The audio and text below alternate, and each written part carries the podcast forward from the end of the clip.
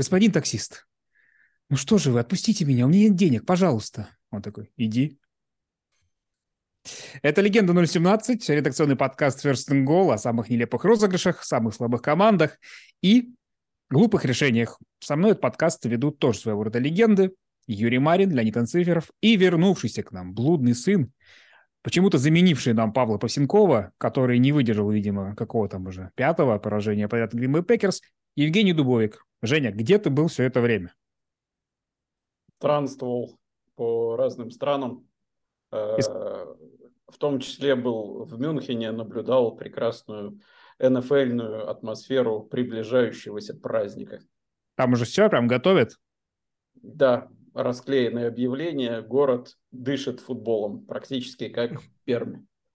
Как Пермь. Мне кажется, ты путешествовал в поисках э, нового кутербека для Денвер Бронкос, но ни к чему тебе это не привело. Ни к чему. Обратно к нам. Ну что ж, хорошо. Тогда мы с вами начнем по традиции обсуждать э, главный облом этой недели. Хотя я думаю, что претендентов не так уж и много на самом деле в этот раз. Случилось страшное. Фаворит Супербоула проиграл команде под названием Нью-Йорк Джетс.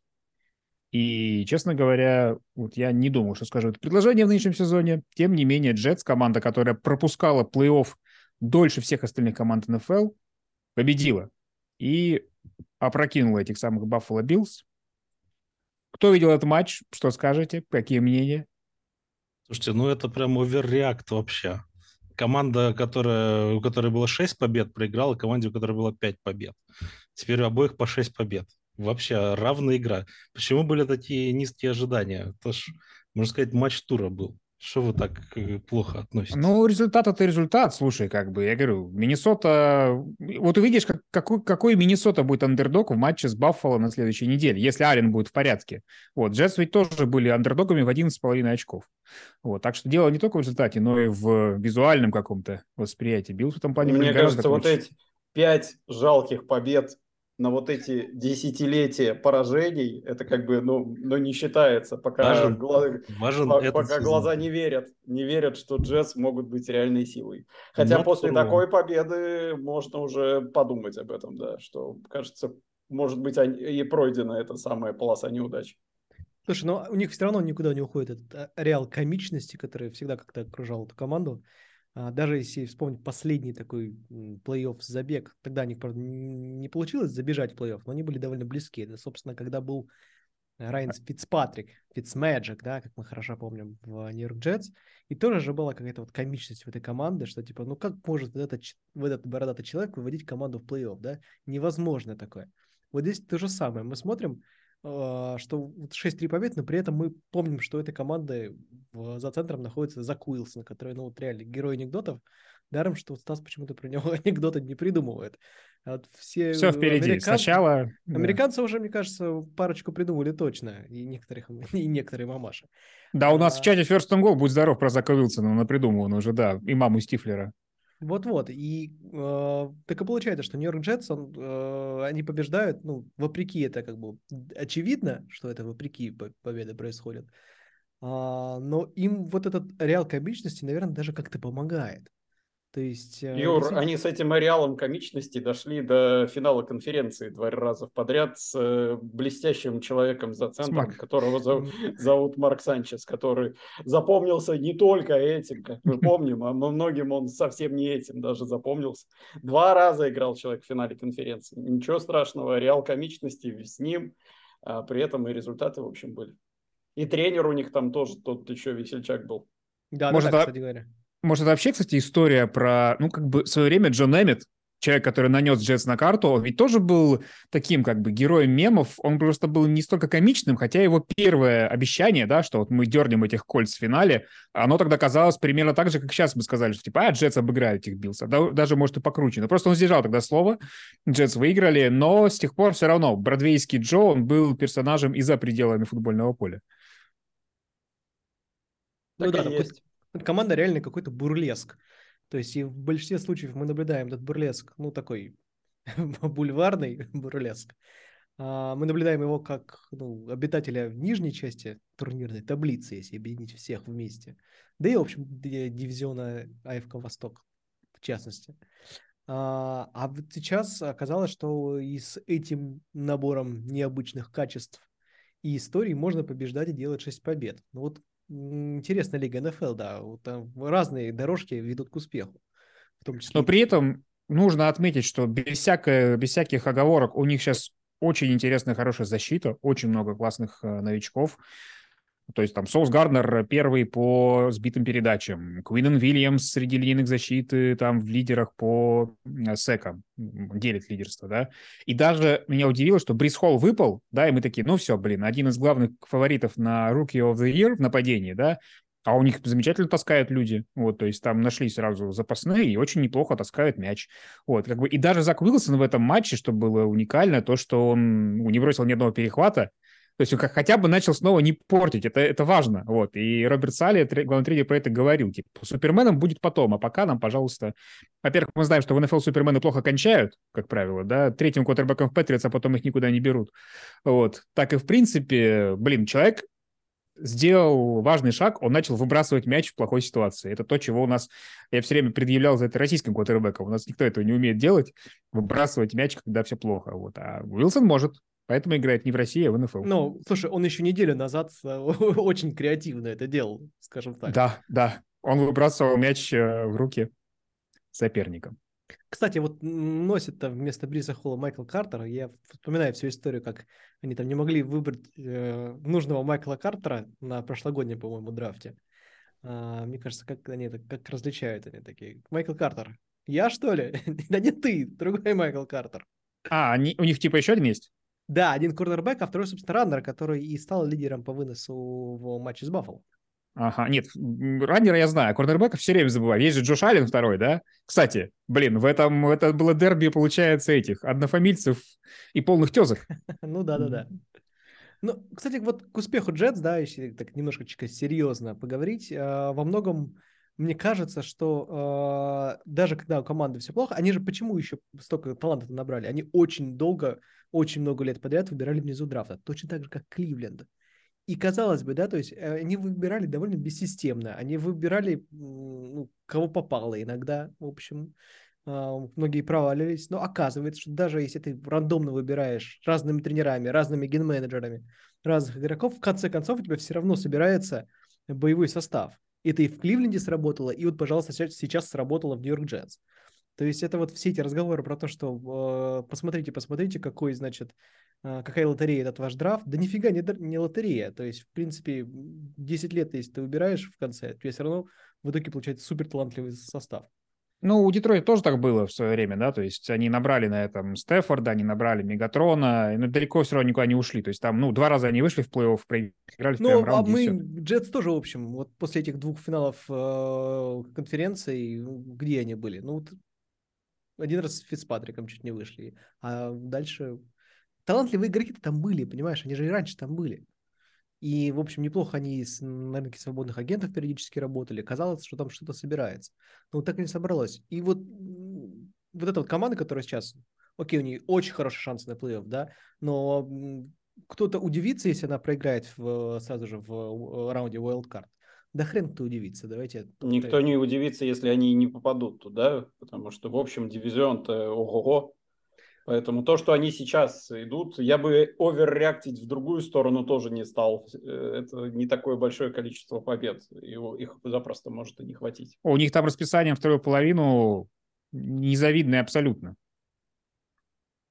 А, можно, кстати, еще...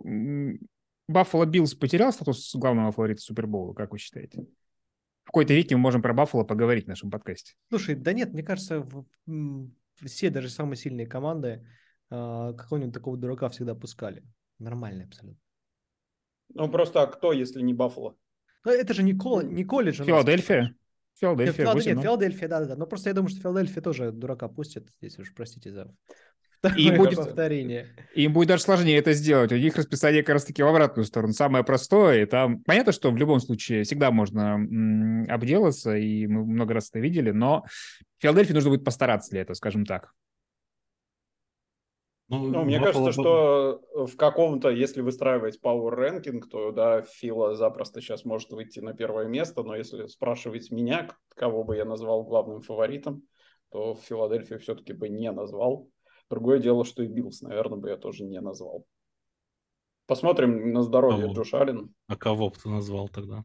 А я бы подумал и вообще и мудро сохранил бы паузу, наверное. Да просто человек не... До, до- до- до февраля.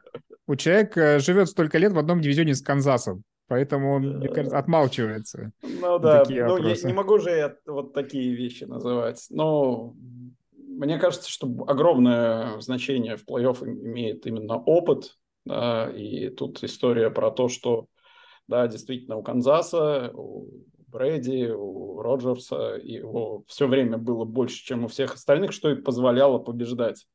Э, Сейчас этих людей в плей-офф, возможно, будет поменьше, поэтому и фаворитов, может быть, будет побольше, которые, по крайней мере, контендеров, те, кто, ну, реально можно записать в команды, которые претендуют на что-то. Не знаю, Фи- Фила пока меня вот этим своим э, забегом из э, беспроигрышных матчей скорее убеждает в том, что нет, ничего не будет, потому что я... Слишком сколько- хорошо идут. Сколько этих perfect сезонов видел, все это всегда не очень хорошо заканчивается. Им бы лучше сейчас чуть попроигрывать. А, давай потихоньку перейдем к худшим командам, тем более, что у нас есть одно важное событие на этой неделе. А, отставка главного тренера всегда важное событие, а тем более, когда происходит посреди сезона. Не так уж частое явление, особенно, когда не замешаны скандалы. Да? То есть, как бы у нас в этом году уже вторая тренерская отставка, при этом никто никого не домогался, никто никакому никакие письма не слал, что удивительно. А, Франк Райх был отправлен в отставку, и что не менее а, интересно, кто был назначен вместо него. У Кольц в штабе были два человека, ну, были, есть, которые уже работали главными тренерами. Это координатор защиты Газ Брэдли, и у них еще там на позиции консультанта Джон Фокс. Джон Фокс даже дважды был.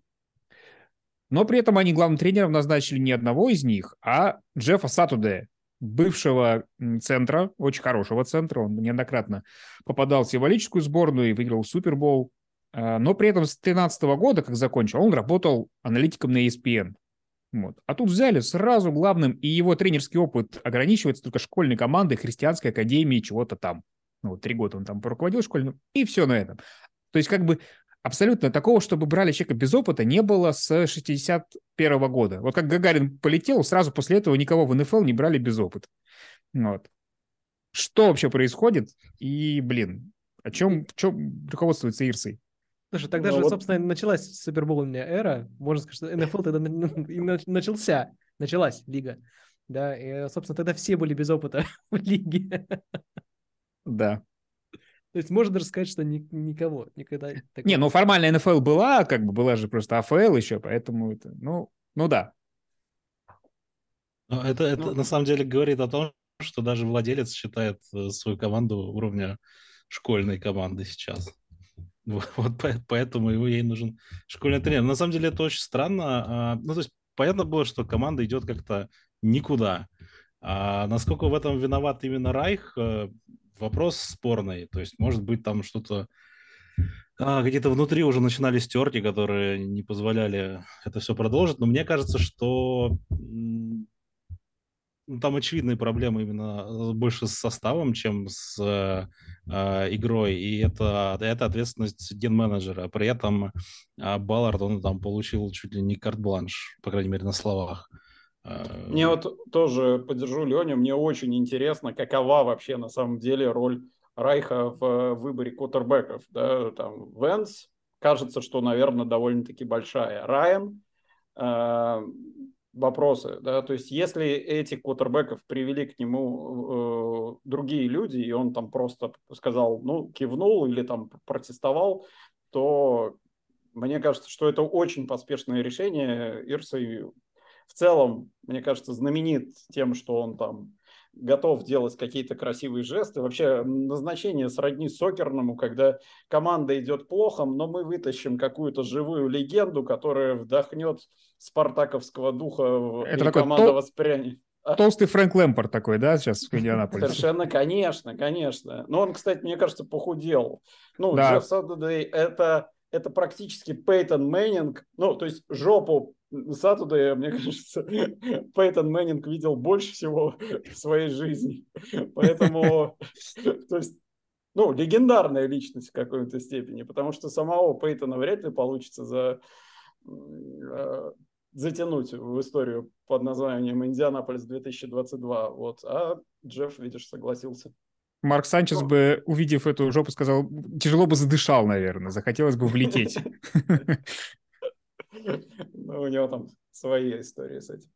Короче, мне кажется, что это довольно поспешное решение, и, возможно, мне бы даже того хотелось, что э, не будет Райх в следующем сезоне координатором, и вполне может быть даже и главным оказаться, потому что кажется, что он довольно компетентный чувак.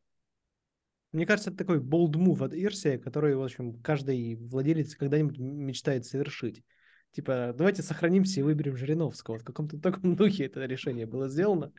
Типа, а, давайте попробуем, а что будет, если? А, потому что, а представьте, он будет классным тренером, да? А представьте, что у нас окажется, что, в общем, можно руководить чисто на эмоциях.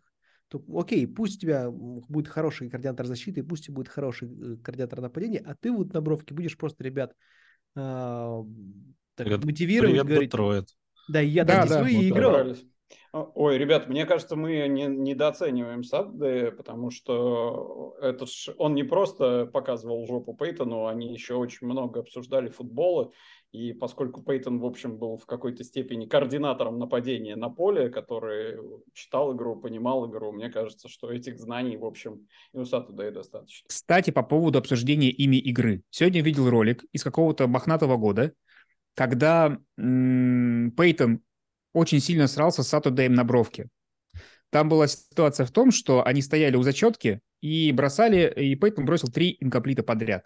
Они выходят на бровку, и Сатудей говорит Пейтону, слушай, надо играть вынос. И Пейтон просто, короче, сорвался. Он говорит, ты назначаешь розыгрыши, не надо назначать розыгрыши, я сам знаю, что нужно выносить мяч. Короче, просто на... И у них и Пейтона реально оттаскивали. Я, во-первых, никогда в жизни Пейтона таким не видел. Ну, я не так много видел, видел за кулисье из тех лет. Вот. Но прикольно, что теперь Сатудей реально будет назначать розыгрыши. Ну вот, короче, веселая такая... Так что не Пейтона. Да, да. Ну, а то, кстати, самое смешное, что фаворитом э, у букмекеров на должность главного тренера Кольц в следующем сезоне стоит именно Пейтон Мейн. Хотя этого не будет. Сам он этого не хочет. Вот. Но, тем не менее, люди в это верят. Будет Шон Пейтон. Шон Пейтон. Почему бы и нет? Хороший вариант. А, меня еще интересно, вот в этом выборе, во-первых, Ирсы такой хотел показать себя реально, короче, человеком, который идет против тенденции, потому что одна из его ремарк касалась того, что э, ну и слава богу, что у Сатудея нет оп- опыта тренера в НФЛ, потому что у него нет этого страха принимать решения. И что нынешние тренеры, они когда боятся принимать решения, они все э, апеллируют к аналитике. Вот. А я, а, типа, он сам как бы Ирсой сделал интуитивное решение, назначив Сатудея. И Сатудей, пускай, мол, на интуиции работает. Короче, такое. Агент с модным футбол. Mm-hmm. Вот. По олдскульному будем работать. Против трендов. Да. Ну, правильно, да, нормально. Ну, в смысле, мне бы, наверное, не очень хотелось, будь я болельщиком Кольц, чтобы так принимались решения, но понаблюдать за этим будет довольно интересно. Ну да, Всегда кажется, приятно, когда эксперименты не у тебя проходят. Да. Выигрыша, в общем, вся лига, кроме Индианаполиса. Всем будет дико интересно, что же он там будет делать. А вдруг получится? А вдруг у него там что-нибудь такое Ну, заведет? вопрос, а что проигрывает Индианаполис? По-моему, мне они уже попрощались со своим сезоном, поэтому давайте Слушай, ну, ну на, сам, на самом деле, вот я считаю, что мог, могут много что проиграть, потому что если э, он потеряет раздевалку, если э, народ оттуда прям после этого на выход попросится, то будет очень сложно быстро восстановить команду. Мне кажется, что Сад да и не тот человек, он как раз-таки, я думаю, довольно хорошо может это все. Вот Слушай, с точки ну зрения. Я, я в этом смысле вспоминаю, вот, пожалуйста, а, был же тут у Giants Джо Джадж, да, то есть человек, mm-hmm. который тоже ну, не тоже, а который известен был тем, что просто орал на всех в раздевалке, там, и на, в тренировке, и на бровке, и везде на всех орал, да, то есть такой физрук-физрук. Мне кажется, что здесь больше, извини, Юр, мне кажется, что больше вероятность, что он может потерять тренеров в штабе, чем игроков, потому что для игроков он типа свой, они его там, некоторые даже помнят, да, а вот э, тренеры, для которых человек без всякого вообще, без корочки, без образования, без опыта стал главным и будет ими командовать, хотя у них за плечами ого-го, вот здесь может быть больше почвы для конфликта. Еще у меня такая мысль родилась э, про Сатуде, чисто моя, почему именно его назначил э, Ирсей. Э, Ну, то есть линия нападения Кольц – это была причина их успехов в прошлых сезонах и причина их падения в этом. Вот. А Сатудей все-таки хоть про линию нападения он точно знает. Может быть, Ирса решил, что раз чувак шарит в линии, придет их всем там настучит, то у них в этом попрет, а за линией нападения выстроится все остальное. Как один если из что, факторов. Если что, и выйдет сам. Да. Исправить ситуацию. Мне еще очень не нравится, как в этой ситуации выглядит Беллард. А, то есть, по-хорошему-то, в общем, это назначение должен был делать не Ирсей, да? Да, да. А здесь, в общем, показал Ирсей, кто в доме папочка, и поруководил, что называется, командой. Сейчас я вам покажу, как в футбик, в футбик играть. Да. Ну, это очень опасно, да. Как раз-таки это вообще может все рушить. Да и рушит, наверное. Вот Индианаполис так или хразит, мне кажется. Поэтому, потому что Ну, опять, персона да. Ирсы... Это важный момент, да. Мы очень э, часто видели, как команду рушит именно а, решение владельцев, да, который объективно никто из них не является профессиональным генменеджером, профессиональным э, футбольным управленцем. А, ну и, в общем, это логично. Ну, они ладно должны тебе. быть. Там, мне кажется, Джерри Джонс уже... Ну, окей, хорошо, Да. Джерри Джонс это прям исключение. Но Мгм. сколько мы видели подобных вещей? Ну, опять же, Кливленд, да. Мгм. А, ну, вот прям такой риск, риск, риск, чистейший риск с непонятным выигрышем. Что они могут сейчас выиграть? Максимум первый пик. Да и то могут не выиграть. Забавно, что буквально за какие-то пару недель выяснилось, что Кольц не нужен ни стартовый квотербек, ни главный тренер, ни генеральный менеджер. Вот, Ну что да. все эти позиции, в принципе, как бы особо Мне погоды не дико, играют. дико обидно, конечно, за Эллингера. Надеюсь, что хотя бы Сатурday даст ему поиграть, потому что я в который раз э, здесь пред- представляю единолично, видимо, фан-клуб э, Сэма Эллингера. Э, в России больше в этом фан-клубе ник- никого нет, но я бы очень хотел, чтобы ему дали Да, шанс. да и тебя там нет, похоже. Это... Да нет, я там, я там, прости, я много лет. Ну, я, по- про потом Росси- с- про- я про Россию. скриншот. про- А, да, да, вот в этом, в этом смысле ты прав, конечно, да. Окей. Э, Две команды у нас еще претендуют, на мой взгляд, на звание худших по итогам этого тура. Это, во-первых, Лас-Вегас, который опять умудрился проиграть. Причем в 21-20 минут этой игры Давант Адамс доминировал, там 7 передач поймал, уже там у него было 120 ярдов. Я думаю, ну все, карьерный день у чувака. Будет передавать привет э, Роджерсу. А потом, блин, ладно бы еще они с кем-то играли. Джексонвиль. Неплохая команда. Но такое, чтобы Джексонвиль организовал камбэк, и Лас-Вегас снова как бы ничего не набрал, поразительно просто. Причем после матча Адамс возмущался, что сам говорил, ладно бы я говорит, играл бы в хреновой команде, но это же не так. Посмотрите на нашу команду, все какие молодцы, но все очень плохо. Слушай, вот как, какого тренера нужно было уволить, мне кажется, в, эту, в эти выходные? Это вот Джоша Макдэниелса, потому что это... Который мог бы тренировать Кольц в свое время. Кото- Да, вот, кстати, хорошая связь, да? И Да, его бы. Ирсей точно так же бы уволил, мне кажется, довольно-таки оперативно. Так что мало бы что поменялось в этом мире. Ну, зато мы узнали, что Райх, в общем, неплохой специалист. Я тоже думаю, что мы его увидим на тренерском мостике очень, очень скоро. Э, Забавная ремарка была еще у Ирсе, когда его спрашивали, почему вы думаете, что вот он не провалится, тренер, в смысле, Сатудей, он говорит, да потому что я никогда не назначал тренеров, которые заканчивали бы с, с отрицательным балансом побед и поражений. Спрашивают, нахрена тогда увольнял-то их, если они у тебя все закончили с положительным балансом побед и поражений? Райх тоже выходит. Он, он- да, он решил не дожидаться. Слушай, вот это тоже интересный момент, да, то есть у него может быть какая-то, ну, предчувствие, что нельзя. На пике, уволить- уволить тренера на уволить пике. пике, да. Не, он просто фиксируемся, знаете, по- пошла эта кривая вниз, и он такой, опа, что, чтобы не было отрицательной статистики, нужно собрать свое. Мне, кстати, э, когда я писал в э, наш телеграм-канал, собственно, пост о том, что уволили Райха, а, мне закралась моя мысль, идея пошутить и сказать, что нового, тре- нового главного тренера объявят в субботу. Да, Но, нормально. но я побоялся, да, что в чате съедят и в шутку не поймут.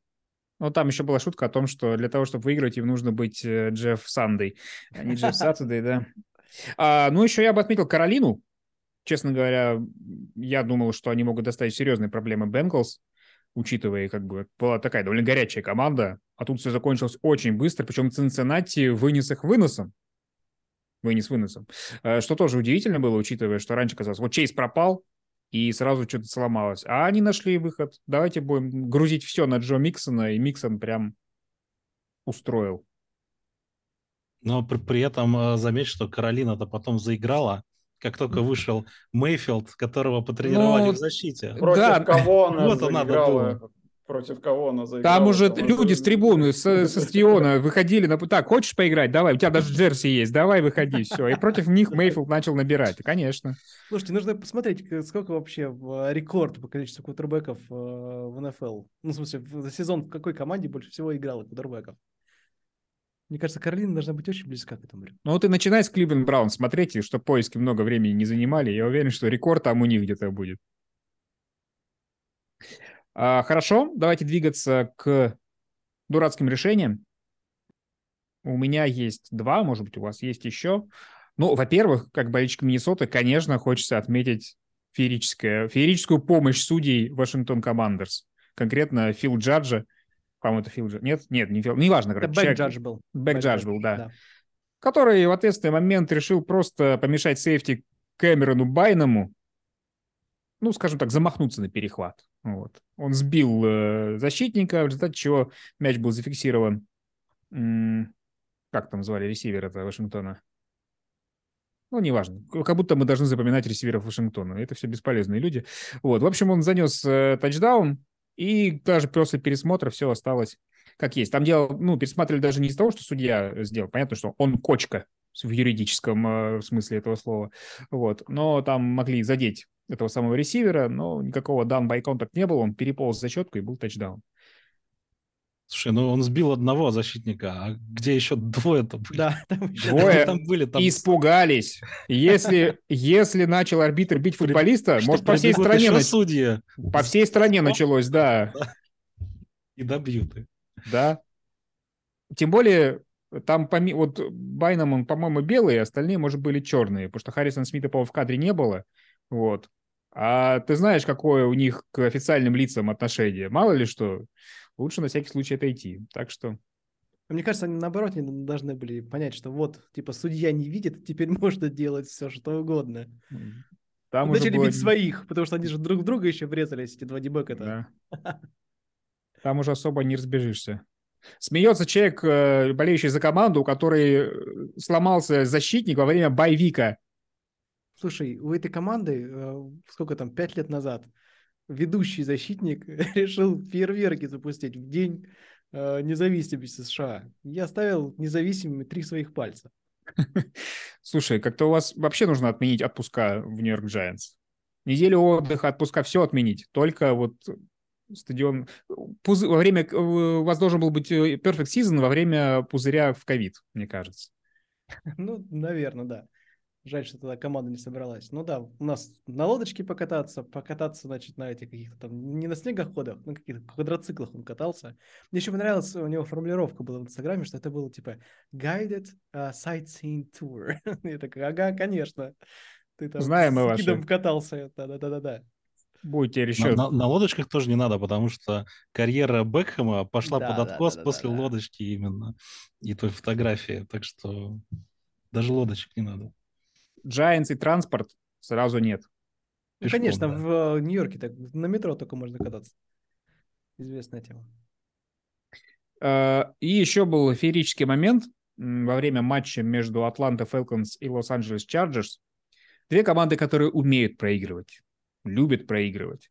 И более того, там даже вмешал еще сторонний фактор, э, вы, наверное, видели, э, это проклятие Каролины, так называемое. В этом сезоне до сих пор работает такая штука, что команда, которая сыграла с Каролиной на этой неделе, неважно, как выиграла, проиграла, на следующей неделе обязательно проигрывает. Пока все вот так, все команды. И вот Атланта и Чарджерс играли, и был эпизод в самом конце, где игрок Чарджерс совершил фамбл в решающий довольно момент. Атланта, если бы подобрала его, то могла там уже рассчитывать на победу. Игрок Атланты подхватил этот мяч, побежал и на ровном месте его выронил. Просто никто там, никого там рядом даже не было. Уронил, потерял, снова Чарджерс накрыли и в итоге довели дело до победы. Вот это вот более наглядной иллюстрации, типа «побеждайте, пожалуйста, вы, нет вы», я давно не видел. Но в есть, э, итоге... Чтобы победить, им не нужно было поднимать фамбл. Ты, ты про это? Нет, им нужно было в руках его держать. Это, кстати, по поводу, почему это в дурацких решениях, я это часто наблюдаю. Защитники, э, подобрав фамбл, очень хотят добежать до зачетки и теряют его, потому что они не умеют настолько круто держать мяч, как это умеют игроки нападения, которые с ним тупо чаще работают. Мне всегда хочется сказать, ну сделай ты пару шагов и упади уже, все, пускай дальше нападение работает, даже если твое нападение Атланта. Я с тобой согласен, но это чаще, когда они бегают по зачетной зоне по своей, вот мне больше всего радует в этом. А так-то, ну, понятно, что хотят занести. А они, может, не очень хорошо держат мяч, так нападение не очень хорошо выбивает. Вот, поэтому можно как бы и посоревноваться в этом плане. Слушай, я только сейчас обратил внимание, какие крутые у тебя обои на заднем плане. А ты их, э, ты их э, узнал? Это работа чувака, который для Пэта Макафи предложил? Да, да, это они. Блин, First and Go продвинутый, слушай. Вот сейчас э, аудио слушатели нашего подкаста такие, что вообще происходит? Какие галлюциногенные обои. Э, да.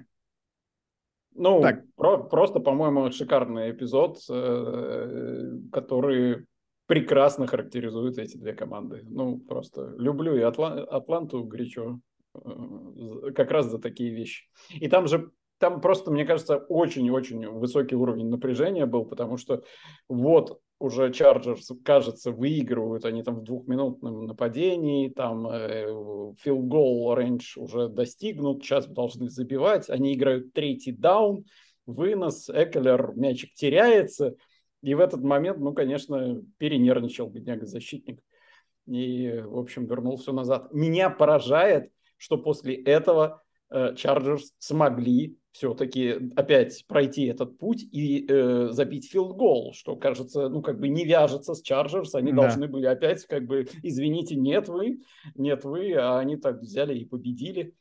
Удивительно просто. Наверное, дело в том, что они играли все-таки в Атланте, и это сыграло главную роль. Чемпионский характер для Чарджерс – это когда ты хотя бы со второй попытки побеждаешь. Да, да. Так, э, переходим к призу Джа Маркуса Рассела. И мне очень нравятся кандидаты на этой неделе. Э, ну, во-первых, потому что мы можем упомянуть Джоша Аллена. Возможно, единственный раз за сезон. Воспользуемся этой возможностью. Джош Аллен – легитимный кандидат на приз Джа Маркуса Рассела на этой неделе, потому что у него 0 тачдаунов, 2 перехвата, 5 секов, из которых он там, ну, половинка на нем висит. В общем, Джош Аллен такой, как, как в дебютный сезон в НФЛ. Вот прям вот старенький-добренький. Очень приятно было наблюдать. Ну, он, он молоденький был в да? дебютный сезон. Ну, у него же на, на выносе там довольно все хорошо было. Он и ярдов набрал, и тачдауны есть, поэтому... Слушай, ну он... Поэтому он еще, еще больше, наверное, похож на себя в дебютном ну, сезоне. Да, да. Он Может неплохо быть... играл, на самом деле, в первой половине-то. Там Баффало неплохо так доминировали. В общем, казалось, что все так и закончится. Скажу вам честно, раз... очень бы я хотел, чтобы такой плохой э, Джош Аллен играл в, э, в моей команде, да еще и, и многие команды НФЛ, наверное, хотели бы этого. Пацаны, ну не, не отнимайте у нас Джоша Аллена, его не будет да. больше, понимаете? У нас. Я эту фамилию ага. не произнесу весь сезон. Ага. Только если Ланбекера Джексонвилля произнесут также в следующий раз. Он, кстати, очень самокритично высказывался. Вот это прям... Может себе позволить. Респект ему за это. Слушай, мне, ну, кажется, мне кажется, что это вот история про то, как их просто научили, выходишь и говоришь, да, вы играли как... Я, я, виноват во всем я, я играл отстойно, Э, сказать это как-то еще с юморком надо, и все, и от тебя отстали, ну, и тебя респектуют, нет, вообще класс. Нет, да хорошо, отстали, респектуют, это да, но как бы обычно это булшит он другой, типа там, нам надо стать лучше, мы должны быть лучше. Мы, да, да, мы бла, должны бла, бла. ошибаться меньше, чем соперники. В этот вот, раз вот, много вот. ошибались, да. Как... Не, ну слушай, легко, опять же, выйти, когда ты кандидат на MVP, и ты выходишь, говоришь, я играл в дерьмовые ну ладно тебя, ну ты, ну все-таки ты бегал хорошо, да, как у нас. А другое дело, Зак Уилсон вышел и сказал, я играл в дерьмо с таким. Да, конечно, Зак Уилсон. Ты это еще мягко сказано. Ну, Джастин Филдс, мне кажется, совсем недавно говорил ровно то же самое. Сейчас мы и... до него дойдем, до него дойдем, до Джастина, и... Джастина Филдса. И как бы, и не, ну, не, что ты с него возьмешь? Он как бы просто признает, и как бы, ну ладно, хорошо, поржали, все пошли дальше. Да и для него, в общем, мне кажется, это хорошо, чем оправдываться, там, говорить, рука болела, там, настроение не то. Мне кажется, это вот рука болела, настроение не то. Это, в принципе, характеризует всю карьеру некоторых квотербеков. Но с ними ладно, как Филдс начинает Малик Уиллис из Теннесси Тайтанс. Потому что ему тоже не дают категорически бросать. вот, пока он только бегает. У него было на этой неделе 5 комплитов из 16, по-моему, что-то такое. Пять раз бросил он мяч. И это не было бы так очевидно, если бы в Точно. то же самое время Патрик Махомс не бросил мяч 38 раз. 38 комплитов только было. Бросил он 64, по-моему, раза. Я говорю, во-первых, это уникальная была совершенно игра, потому что, ну, у меня было ощущение, как будто регбисты играют против флаг-футболистов. Ну, правда, что все в амуниции, поэтому более-менее равны. Потому что одни тупо бросают, другие тупо э, выносят. Вот. У Чивс, по-моему, там раннинбеки именно на выносе. Махомс немножко бегал, раннинбеки набрали 8 ярдов, кажется, за игру просто фантастическая игра. Кто не видел, просто посмотрите хайлайты, потому что это, ну, очень забавно, если держать в уме вот эти два элемента. Вот. И вот Виллису пока не дают играть откровенно, потому что, видимо... Не, не, а кому вообще Теннесси бросать? Ты вот видел, видел список людей, которые могут ловить мяч э, за Теннесси? Там... Да, слушай, да я устал там... уже от этой фразы в этом сезоне, честно говоря. Ну, да... она, она же правдивая. Да как продивая? Да находятся какие-то ноунеймы, которые в других командах почему-то ловят. А тут мы говорим, Роджерсу бросать некому, там, Уиллису бросать некому. Да блин, найти четырех ресиверов, эти ресиверы будут лучше любого, например, на всем европейском континенте. Там, я не знаю. Нормально совершенно люди попадают в НФЛ. Стас, тут проблема в том, что корнербеки, которые против них играют, они тоже лучше всем, чем все остальные, поэтому им, в общем, довольно тяжело так все-таки приходится. Ну, понятно, но мы каждую неделю, говорю, откроешь, откроешь фэнтези, и мы каждую неделю видим, это что за чел такой поймал какой-нибудь там четвертый ресивер своей команды, а он там наловил очень неплохо. Вот, и почему-то у одних э, квотербеков ноунейм ловят, а у других нет, потому что некому. Не знаю, мне кажется, это как-то пере не, не знаю, мне кажется, строить команду, например, вокруг выноса, как это делает э, Titans, это значит, что вот э, твоему главному оружию на выносе нужно давать как бы альтернативу, чтобы у него была свобода, а не наоборот убирать всех нафиг, чтобы он остался один. Вот. Вот Теннесси пошел по этому пути, есть Хенри и нет больше никого. И поэтому как бы Слушай, всех, а тем... всех, всех, кто умеет ловить, продали, э, кто остался, ну вот, а у них э, Малик Виллис. Так ну, я вот. про это и хотел сказать. Э, Еще сезон там два назад у Теннесси, наоборот, был лучший корпус принимающих в лиге. Понимаешь, там Хулио Джонс, прости меня, был. То есть понятно, что он там уже не играл, как в Атланте, но все-таки по именам там было все очень хорошо. И вдруг они такие, ну хрен с ним, что-то что не получилось с принимающими. Давайте полу... все вложим, значит, что у нас есть в Дерека Хенри. Ну, а потом э, принимающих сложно удерживать. Как бы ситуация Балтимор Рейвенс. Там никто не хочет ресиверов топ играть, потому что они знают, что они не будут ловить ничего, они будут на блоках работать все время. Вот если бы, я говорю, это бы Теннесси бы Брэндона Маршалла до этого из Питтсбурга. Джорджа Пикинса? Не, нет, из, из очень старого Питтсбурга. Антонио Брауна? При... Да, вон, Женя, Женя должен знать. Кого? Ты при, про принимающего говоришь? Принимающий, что... лысый такой, давно-давно. Да, Ворд. Антонио как... Холмс, Хайнс Ворд. Хайнс Ворд. Хайнс Ворд был лысый, на блоке. Лысый принимающий, это все половина э, принимающих. Да, ты, ты так сократил сразу количество. Да, Андре Хопкинс, конечно, такой сказал, ну ладно, не про меня речь. Я же имел, Жень, твой ровесник, это уже сразу как бы меньше. Лысый твой ровесник, значит, там уже там осталось три. Э, И тоже белорус. Возможно, возможно. Он кореец был, если я правильно помню у него. Ну, в смысле, американец, конечно, но у него какие-то корни были корейские. И третий квотербек, которого я хочу назвать в этой категории, это, разумеется, наш друг Аарон Роджерс, который не, не устает пробивать дно собственное, потому что три перехвата в красной зоне. Это, конечно, круто даже по его меркам. И ну вот я сегодня для обзора собрал целую подборку гифок и видосов, где он прям бесится, где он там телефон звонит кому-то, Пэту Макафи, еще кому-то там, я не знаю, э, где он прям вот весь искорежен из-за того, что у него не получается. Самое главное, что, блин, ну там это не та ситуация, когда дропал кто-то. Просто фигачил человек как-то очень странно. Вот. Наблюдать за этим мне, конечно, весело, но в то же время немножко странно непривычно. Я все боюсь, что проснусь в какой-то момент. Да-да-да, похожее чувство. Э, ну, я, наверное, несколько раз про это говорил, что я за карьерой Тома Брэди э, наблюдаю вот примерно с тем же чувством, что вот оно, вот оно, вот оно, и просыпаешься потом, да ё-моё, опять какой-то победный драйв за 40 секунд до конца матча, да что ж ты будешь делать? Еще ж на прошлой неделе все было хорошо, мы ему пенсионное выдали, там вот это вот все. Да. А Торжественно проводили. Да. Мне кажется, Аарон Роджерс в этом смысле может быть очень похож, э, и я бы тоже не, не сильно не торопился. Ну, ну может... что, как, как, как думаете, лучше... Э, ну, вернее, как поднялась сразу волна про то, что надо было от него избавляться, надо избавляться сейчас. Вот как ну, думаете, раз Лил Уэйн сказал так. Ну, это да. не только он, это вот этот просто... Еще один рэпер сказал. Оксимирон написал из Израиля, говорит, ребята, Роджерс не вариант вообще. Ну, тогда, тогда точно. Ну, я к тому, что мой вопрос в том, что он кончился в Петерс или кончился совсем? Вот потому что вы видели за эти полсезона.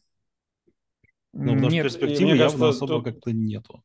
Мне кажется, тут все будет зависеть от Роджерса. Желающих пригласить его к себе даже такого будет довольно много, мне кажется. Индианаполис.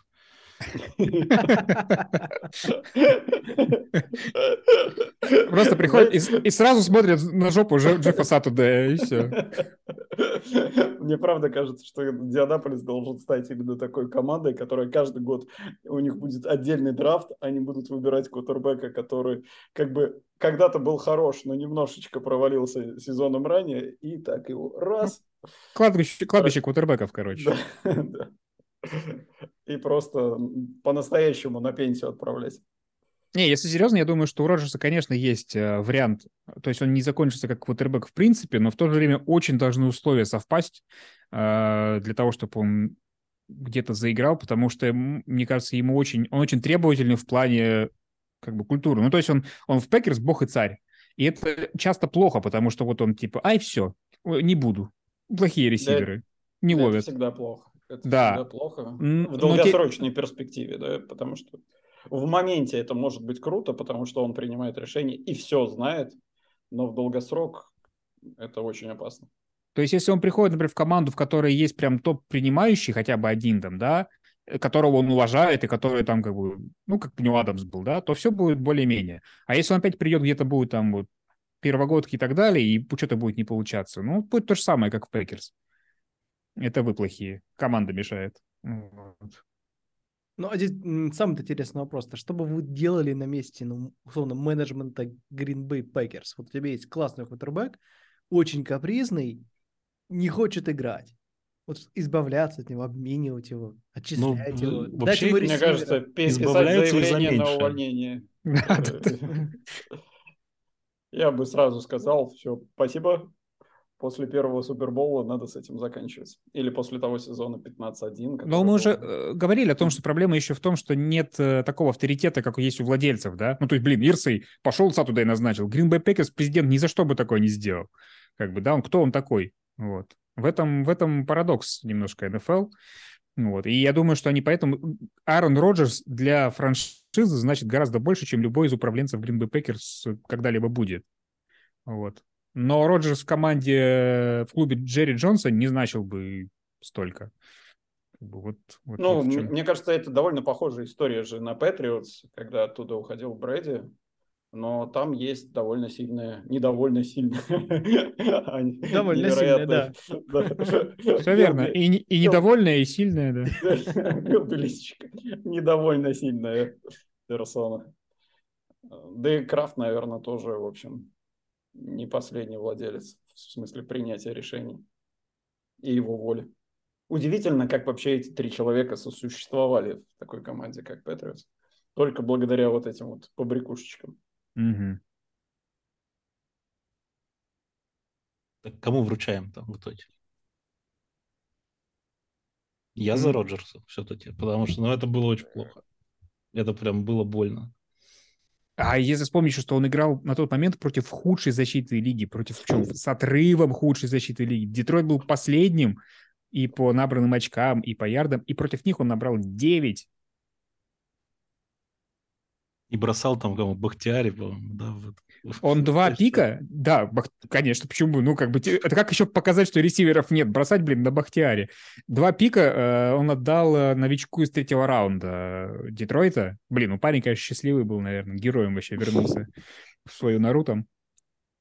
Ну, я, конечно, тоже за Роджерса, но, блин, я, ребят, я субъективный, я не могу. Я смотрю на него с высоты дивизиона, А, хихикаю. а Роджерс выжил потом к прессе и сказал, что он играл как говно? Нет? Нет, он сказал, что он должен быть лучше. Он сказал, что они должны поглубже копнуть. Видимо, для того, чтобы сейчас закопаться. Совсем. Кому еще они должны проиграть? С Хьюстоном мне не играет, надо посмотреть. Хочу отметить, что цитату про копнуть мне подсказал Владимир Платонов, страстный фанат нашего подкаста. Здорово. Да. Green Bay Packers. Мне, кстати, э, вспомнилось, что накануне матча, ну, там Брэди вместе с Тампой, Пейкерс вместе с Роджерсом, как бы кто выиграет, кто прервет эту прекрасную э, серию, за которую так все топят и болеют. И кажется, что ну Детройт, ну, ну Packers, ну блин, все, все должно сойтись. Но все, все сложилось ровно наоборот. Обожаю НФЛ, просто обожаю. И при этом Тампе хватило одной победы, чтобы вернуться на лидерство, в, лидер, в лидеры своего дивизиона. Так, а, мы на самом деле последние подкасты не очень э, использовали рубрику «Спасибо за мою фэнтези», вот. Но сегодня упомянем. Во-первых, я сразу, как только вот в списке у меня перед глазами попалась рубрика фэнтези, я понял, почему Пасенкова нет. Потому что, в принципе, мы хотели упомянуть рубрику только из-за него. Потому что в лиге First and Goal я его не просто обыграл, скажу так, у меня был Миксон в составе. То есть от команды Паши там ничего не осталось. И я думаю, что именно из-за этой психологической травмы он не смог присутствовать в нашем подкасте. Паша, реабилитируйся, мы тебя ждем. Ничего страшного, бывает. Кстати, я подумал, что у меня был Миксон. Это такой хороший эфемизм, который можно использовать в разные моменты жизни. Типа, Замиксонить кого-то. Это как, как вообще ты это сдал, этот экзамен? У меня был Миксон в составе. Ха. Да. Как-то так. Сколько он набрал-то в итоге? 53. О. 53. Мне кажется, Я... не все команды столько набрали. Да, да. Это столько наберет Роджер за весь сезон. 53. Это я знаю, потому что у меня тоже, у меня тоже Роджер в составе, и я в превью тура сказал, ребята, в этом туре точно ставьте Роджерса в основу. И сам так сделал, и сам пострадал за свои грехи. Не то, чтобы он фэнтези набрал совсем мало, он бегал неплохо, но, блин, Джина Смит набрал больше. Ну и второй момент, который я хотел бы отметить, это, конечно, Пиджи Уокер, которого мы, в принципе, очень тепло полюбили за последнее время, набрал минус 3 очка за этот матч. Это нужно постараться. Минус всегда обращает на себя внимание, но чтобы еще целых минус 3, это, конечно, многие сказали Уокеру спасибо, прям как будто XFL посмотрел. Ну и закончим мы традиционно аутсайдерами, которые смогли. Во-первых, Я очень хотел в этой рубрике обсудить, э, конечно, матч Тампа Бэй и Лос-Анджелес Рэмс. Приятно называть их команды аутсайдерами. В дерби двух команд э, с чемпионскими амбициями победила все-таки Брэди. Поэтому давайте, может, попинаем Рэмс напоследок. Так они же не смогли. Не смогли. Вот мы их попинаем за это. Да Просто худшей команды их прям... Худшей команды их не назовешь прям, но вот упомянуть чемпионов, которые не могут, тоже хочется. Ну, у них довольно стандартное, в общем, похмелье, а, и все им это прогнозировали, поэтому Рэмс, в общем, играют так, как они должны были играть. То есть понятно, что каждый раз чемпион Супербоула, проигрывающий какие-то неоднозначные игры, смотрится немножко удивительно, но все равно это абсолютно нормальное явление для НФЛ. Тем не более проиграли-то они не кому-нибудь, а лидеру НФК Юг. Поэтому... Теперешнему. Теперешнему. На тот момент да, не был лидер. Ну, простите, но теперь-то лидер. Ну, это, кстати, вот это то, что меня пугает. Казалось бы, мы вот потихоньку вычеркиваем, ну, типа, Рэмс, ну, более-менее вычеркнули уже в их дивизионе нереально, да, Bay Packers скорее вычеркнули. А вот Тампа, зараза, даже с отрицательным балансом победы и поражений может выиграть этот дивизион, а в плей-офф уже будет немножко другой Брэди. Слушай, ну мы же хорошо помним дивизион НФК Восток какого-то там двухлетней давности, когда... Вашингтон-то? Да, Вашингтон, да, с отрицательным балансом выиграл. Да, ну и Сиэтл на моей памяти еще был, который выиграл 7-9. Да, да, все так и было. Да. Причем им, как правило, обоим клубам готовили поражение, естественно, в wildcard раунде. Ну, и Вашингтон проиграл, но тогда дал хорошую взбучку Баконерс, а Сиэтл вообще выиграл у Питтсбурга. Ой, у Нью-Орлеана, по-моему, первую игру он выиграл. И там как раз был Бисмод, тот самый, если я правильно все помню. Да, скорее всего. Какие времена были? Да. Ну и мне нужно покаяться, пока подкаст не закончился, поскольку Чикаго можно было отнести к аутсайдерам, в принципе, в этом сезоне. Но Джастин Филдс перестает быть бастом. Только я его объявил публично и громогласно в нашем подкасте, что он баст, как он потихоньку, постепенно начал, короче, не только хорошо бегать, но и очень хорошо бросать. И все это происходит благодаря тому, что в Чикаго Берс разобрались, что нужно давать а, своему кутербеку бегать специально. Не так, чтобы он из конверта выбегал, а чтобы он Прям... А, вот оно как работает.